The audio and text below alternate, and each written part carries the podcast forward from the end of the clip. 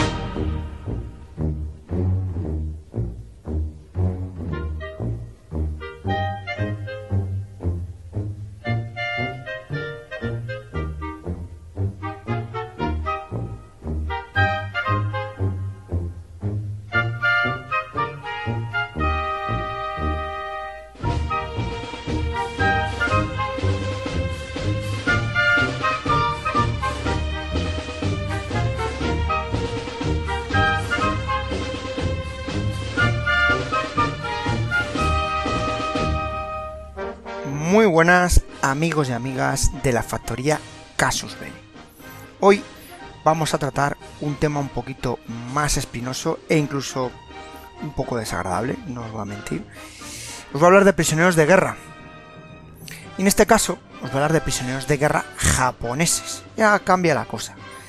Eh, siempre tenemos la imagen de los prisioneros de guerra, sobre todo norteamericanos o británicos, que también a costa del cine eh, vemos cómo se han podido escapar, eh, la gran evasión, por ejemplo, me ha venido a la mente según estoy empezando este programa, o muchos otros que se escapan de campos de prisioneros, sobre todo en Alemania, o también tenemos eh, El puente sobre el río Kwai, ¿no? Es otra gran película de cine donde trata el tema de los prisioneros, en este caso británicos, en la zona de Birmania. Bueno, por eso vamos a cambiar el carácter y vamos a dar la vuelta, porque una de las cosas, ya sabéis, que la historia la escriben los vencedores y no los vencidos, o eso se dice. Y entonces encontré eh, un artículo hace poco que hablaba de prisioneros japoneses y de un intento de fuga de los mismos. Y la verdad fue un artículo que me llamó la atención y me veo en la obligación moral o particular de traerlo porque es bastante trágico y bueno, algo que, que muchas veces se olvida. Pero antes de nada, os voy a hablar de qué es un prisionero de guerra creo que lo he dicho alguna vez. Eh, si atendemos a la Convención o al Convenio de Ginebra relativo al trato de prisioneros de guerra, por cierto, que entra en vigor el 21 de octubre de 1950, es decir, es posterior a la finalización de la Segunda Guerra Mundial casi cinco años después, debido a los horrores que se ve durante la misma, se establecen una serie de pautas para recoger qué es un prisionero de guerra. Y si cogemos este convenio, que lo podéis ver en las redes, recogido, en su artículo 4 te dice en el punto A son prisioneros de guerra en el sentido del presente convenio las personas que, perteneciendo a una de las siguientes categorías, caigan en poder del enemigo. 1. Los miembros de las Fuerzas Armadas de una parte en conflicto, así como los miembros de las milicias y de los cuerpos de voluntarios que formen parte de estas Fuerzas Armadas. 2 los miembros de las otras milicias y de los otros cuerpos de voluntarios, incluidos los de movimientos de resistencia organizados, pertenecientes a una de las partes de conflicto y que actúen fuera o dentro del propio territorio, aunque este territorio esté ocupado, con tal de que estas milicias o estos cuerpos de voluntarios, incluidos estos movimientos de resistencia organizados, reúnan las siguientes condiciones. A. Estar mandados por una persona que responda a sus subordinados. B tener un signo distintivo fijo reconocible a distancia. C. Llevar las armas a la vista. D. Dirigir sus operaciones de conformidad con las leyes y costumbres de la guerra. 3. Los miembros de las Fuerzas Armadas regulares que sigan las instrucciones de un gobierno o de una autoridad no reconocidas por la potencia detenedora. Y, siguiendo con más conceptos, solo voy a dar dos más, porque tampoco es plan eh, de haceros una clase jurídica al respecto. 4 se entiende por personas que sigan a las Fuerzas Armadas sin formar realmente parte integrante de ellas, tales como los miembros civiles de tripulaciones de aviones militares, corresponsales de guerra, proveedores, miembros de unidades de trabajo o de servicios encargados del bienestar de los militares, a condición de que hayan recibido autorización de las Fuerzas Armadas a las cuales acompañan, teniendo éstas la obligación de proporcionarles con tal finalidad una tarjeta de identidad similar al modelo adjunto. 5. Los miembros de las tripulaciones, incluidos los patrones, los pilotos y los grumetes de la Marina Mercante, y las tripulaciones de la aviación civil de las partes en conflicto que no se beneficien de un trato más favorable en virtud de otras disposiciones del derecho internacional. Y por último, sexto, la población de un territorio no ocupado que al acercarse al enemigo tome espontáneamente las armas para combatir contra las tropas invasoras sin haber tenido tiempo para constituirse en fuerzas armadas regulares, si lleva las armas a la vista y respeta las leyes y las costumbres de guerra. Esto, ya os digo, estos seis puntos eh, principales serían del artículo 4. Luego habría ah, otro punto, el punto B, que bueno, tampoco es plan, ni el punto C contar. Pero quiero que cojáis el concepto y lo apliquéis un poco a esta Segunda Guerra Mundial. Ya os digo que entra posteriormente, con lo cual tampoco tiene mucha lógica sino que va a ser consecuencia de lo que se vive durante la Segunda Guerra Mundial el que nazcan este tema de los prisioneros de guerra y su disposición, regulación y concepto del mismo. Volviendo a, nuestros prisioneros y a fugas e intentos de escape, evasión o victoria, que se diría popularmente, pues eh, retomo este que os comentaba, que posiblemente sea la fuga más numerosa y a la vez la que tuvo unas consecuencias más nefastas o más trágicas durante la Segunda Guerra Mundial. Y tiene lugar no en Alemania, no tiene lugar en, en Japón, no tiene lugar en Francia, sino que tiene lugar en Coura, que es un distrito agrícola del valle de Lachan en Nueva Gales del Sur, Australia. Exactamente a unos 300 kilómetros al oeste de la ciudad de Sydney. ¿Sí? nos vamos a Australia. Yo sé que muchos eh, conoceréis el tema de los campos de prisioneros y campos de prisioneros en Australia y otros países, pero otros no son tan conocidos. Así que es el motivo de que os cuente esta historia. Este campo tenía el nombre mm, oficial o regular reconocido como Prisoner of War Camp Number 12, o sea, campamento de prisioneros número 12. Y encerraba entre sus alambradas unos 4.000 hombres, militares y civiles que pertenecían principalmente a los países del, eje, así como a indonesios. Y es que esto era consecuencia de una solicitud de las autoridades de las Indias Orientales holandesas que les acusaban de colaborar con el enemigo. Así que tenemos una mezcla curiosa, ya os digo. tenemos eh, prisioneros de claros enemigos, ¿no? Y luego otros prisioneros que puede llevar cierta confusión. Colaboradores. Recordar el concepto de prisioneros de guerra que os he comentado antes. El campo de prisioneros de Cobra ocupaba un área de más de 30 hectáreas. O sea que no era un campo muy pequeño, pero tampoco era un campo muy grande. La forma en que estaba destruido o su estructura era de forma octogonal, dividido en cuatro partes por dos carreteras de unos 70, perdón, unos 700 metros de largo, conocidas con estos dos nombres. Una era la No Man's Land, es decir, que iba en sentido este-oeste y tenía unos 10 metros de ancho, incluido, por supuesto, las alambradas que lo delimitaban. Y la otra eh, era la Broadway, llamada así por su iluminación nocturna, que servía de camino de acceso al campo y vía principal tenía una anchura de unos 45 metros eh, establecida en dirección norte-sur. Así que tenemos esas dos grandes vías, una más iluminada y otra menos iluminada. Alrededor del perímetro del campo había tres vallas, por supuesto con numerosos metros de alambradas entre ellas. Y tenían seis torres de vigilancia de casi nueve metros de altura, en las cuales los vigías disponían de ametralladoras Vickers. A su vez, el perímetro estaba eh, regularmente recorrido por guardias armados pertenecientes al vigésimo segundo batallón Garrison de la milicia australiana. ¿Y quién formaba este tipo de unidad? Pues mira, principalmente eran veteranos o jóvenes, considerados físicamente incapaces para su servicio en el frente. O sea que teníamos una tropa, digamos, eh, pseudo profesional y que no había entrado en combate eh, contra las tropas del eje. Dos de los sectores, los llamados sector A y C, acogían a los prisioneros de guerra italiano, que sumaban aproximadamente la mitad del total, y, junto a ellos, a los indonesios. En el sector D estaban los oficiales japoneses, junto a los prisioneros de Corea y Formosa, los cuales, eh, como ya sabéis, acababan siempre, habían acabado, en este caso en el ejército imperial, siempre haciendo funciones de auxiliares o casi a veces de, de lo último de lo último, por no decir de carne de cañón incluso. Y nos quedarían los prisioneros del sector B, que es donde van a tener lugar los hechos que vamos a contar hoy.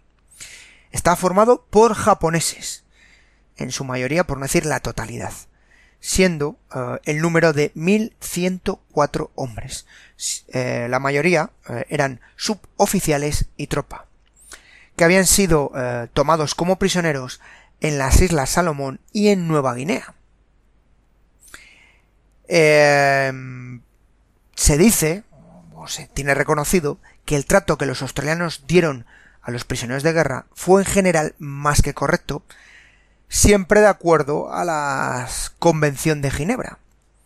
Bueno, no a la Convención de Ginebra que os he comentado al principio, que ya os digo que es la versión actualizada sino la que había en aquella época. Hasta el punto de que permitieron a miles de prisioneros italianos trabajar en granjas sin ningún tipo de vigilancia. Eh, antes de que ocurrieran los hechos que vamos a comentar, los em, australianos están valorando por dar la misma opción a los japoneses eh, para que trabajaran en granjas de alrededor. Sin embargo, la relación que había entre la población japonesa y estos presos japoneses y sus guardias era complicada. ¿Y esto a qué era debido? Pues mirad, lo, sobre todo por temas culturales. Y es que los italianos, eh, bueno, tenían la capacidad o habían aceptado con normalidad su condición de prisioneros eh, de guerra y se limitaban a esperar, bueno, pacientemente el fin de la misma y no querían problemas, querían pasar lo mejor posible eh, esa situación. Por contra, dada la naturaleza de los japoneses, sobre todo de la formación tanto militar como eh, cultural o educación, para ellos ser prisioneros era una vergüenza, era como haber traicionado al emperador. En agosto del año 1944, había en Australia 14.720 prisioneros de guerra italianos, los cuales habían sido capturados principalmente en el norte de África en las diversas batallas que habían tenido eh, junto a Rommel frente a tropas británicas, eh, australianas, etc. También había 1.585 soldados alemanes, los cuales la mayoría pertenecían a la Kriegsmarine o eran marinos mercantes de barcos eh, normales con pabellón alemán. Y 2.223 japoneses, incluidos 544 marinos mercantes, los cuales estaban repartidos en 28 campos de internamiento, que era lo que tenía Australia en aquel momento. Así que sí, era un número mm, considerable. Como veis, sorprende eh, la cantidad de, de soldados italianos que había capturados y bueno, frente, por ejemplo, a los japoneses, ¿no? Que por proximidad sería, tendría más lógica que tuviesen eh, soldados japoneses capturados. Pero bueno. Nos vamos a los hechos, nos vamos a, al momento mm, culmen, eh, de este campo de concentración, de este campo de internamiento o este campo de prisioneros, como queréis valorarlo, puesto que cada uno eh, lo interpretaba de modo diferente. Yo os digo que era un campo de prisioneros y como tal es como tenemos que tomarlo. En la noche del 4 al 5 de agosto de 1944, los 1.104 prisioneros japoneses que estaban en la zona que os había indicado, el famoso sector B del campo, emprendieron una masiva fuga bastante suicida en el sentido de que se dedicaron a saltar las alambradas. Antes se habían destruido las armas que disponían, desde cuchillos, bates de béisbol con los que les habían proporcionado para jugar, palos y estiletes que habían hecho con alambres, en fin, puntas, la imagen que se tiene siempre en, estas prisiones o campos, ¿no? que se hacen armas con las cosas más insospechadas, con madera, pues eso, eso es. Y se habían dividido a los hombres en grupos a los que habían asignado diversos objetivos. O sea que era un plan bastante complejo y completo para la captura y toma del campo de prisioneros y posterior fuga. Se decidió que antes del inicio de la evasión, aquellos prisioneros que estuviesen incapacitados para poder participar en la fuga debido a su situación física o padeciesen lesiones o enfermedades, tuviesen el honor de suicidarse por sus compañeros. Ahora valorar esto, ¿no? Mira, imagínate, soy un oficial japonés, hijo mío, compañero, ve tú el primero, que te maten para que yo tenga oportunidad, porque lo vas a hacer por el emperador. No sé, vosotros, yo os estoy contando la historia, pero os hago las reflexiones personales. Yo no, yo no voy a morir por el emperador, lo tendría muy claro. En fin. Algunos de los líderes de la fuga también optaron por quitarse la vida cuando terminaron todos los preparativos, sin llegar incluso a participar directamente en el intento de evasión. Para que veáis la mentalidad de estos japoneses. Entre ellos destaca el contramaestre Enji Kakimoto, que era piloto de caza de la Marina japonesa y era unas de la aviación, que se arcó en su barracón momentos antes del inicio de la rebelión. Poco antes de las dos de la madrugada, un japonés corrió a las puertas del campo y gritó lo que parecía ser pues una advertencia a los guardias, una llamada de socorro. Entonces sonó una corneta japonesa.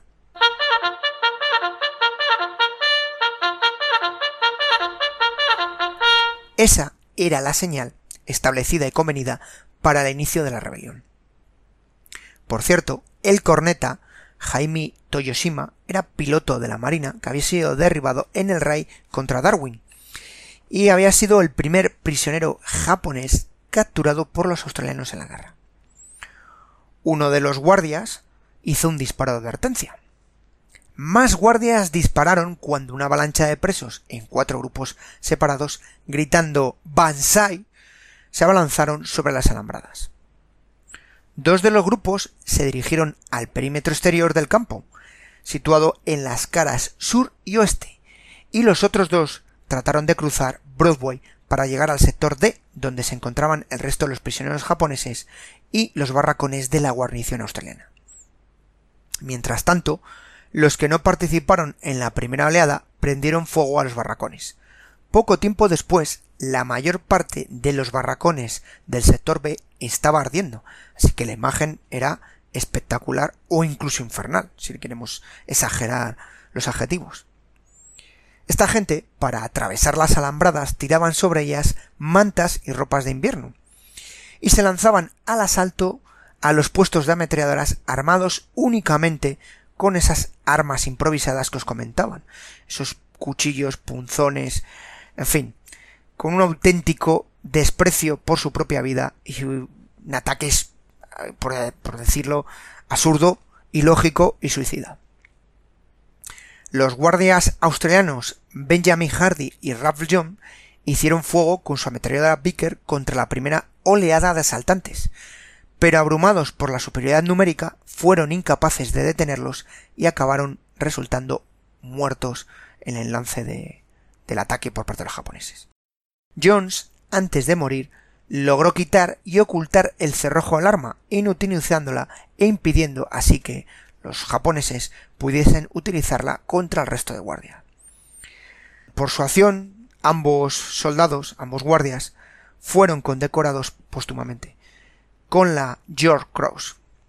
una condecoración al valor australiano.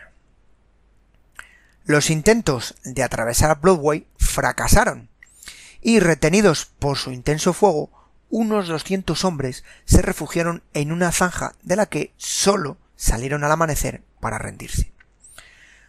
Por desgracia o por contra, la mayor parte de los prisioneros de los grupos que trataron de cruzar el perímetro exterior lograron escapar. Algunos se suicidaron o murieron a manos de sus compatriotas antes de lograr escapar. En total, murieron durante la fuga tres guardias australianos y otros dos resultaron heridos. Además de los soldados que os he comentado antes, Hardy Jones, el tercer soldado que falleció fue el soldado Charles Zipper, que resultó herido de muerte en el asalto al perímetro de Broadway. La fulga acabó saldándose con 209 prisioneros japoneses muertos, de los cuales 31 de ellos se suicidaron y otros murieron en los incendios de los barracones que habían provocado los propios japoneses. Así como 298 heridos, algunos con heridas autoinfligidas tratándose de quitarse la vida al verse que no podían escapar. En total lograron escapar del campo de prisioneros un total de 359 soldados japoneses. Lamentablemente para ellos, muchos de ellos fueron capturados o acabaron rindiéndose sin ofrecer resistencia. Incluso hubo el caso de dos japoneses que fueron capturados por civiles. También hay que comentar que unos 25 eh, soldados japoneses acabaron suicidándose antes de ser capturados. De estos, dos de ellos se tiraron bajo un tren y otros se coahorcaron. Más curiosidades de esta fuga. Los últimos fugados vivos fueron capturados diez días después de la evasión y algunos llegaron hasta Engowa, a más de 50 kilómetros de distancia de Cobra. Entre la población civil australiana no hubo ningún herido ni muerto, ya que una de las condiciones que habían establecido los líderes de la fuga era hacer daño a los civiles australianos. El único muerto en las operaciones de captura de los prisioneros fue el teniente Henry Doncaster, del décimo noveno eh, cuerpo de infantería y entrenamiento, que fue asesinado a 11 kilómetros al norte de Cobra. La naturaleza de esta fuga masiva encajaba perfectamente con la mentalidad del pueblo japonés y del soldado japonés. Hay que tener en cuenta que para ellos el rendirse o ser hecho prisionero era una vergüenza y un deshonor que difícilmente podría ser borrado. La huida se convirtió prácticamente en un suicidio. Y os he dicho que gritaron Banzai. Y es que acorde a esas cargas Banzai llevadas a cabo durante la guerra, la en la que miles de japoneses fueron masacrados inútilmente, pues esto hay que trasladarlo a la fuga, donde simplemente repitieron lo mismo. Uno de los supervivientes, Masaru Morki, escribió más tarde lo siguiente, y os lo paso a relatar porque creo que es muy significativo. Como soldados japoneses tuvimos que elegir la muerte.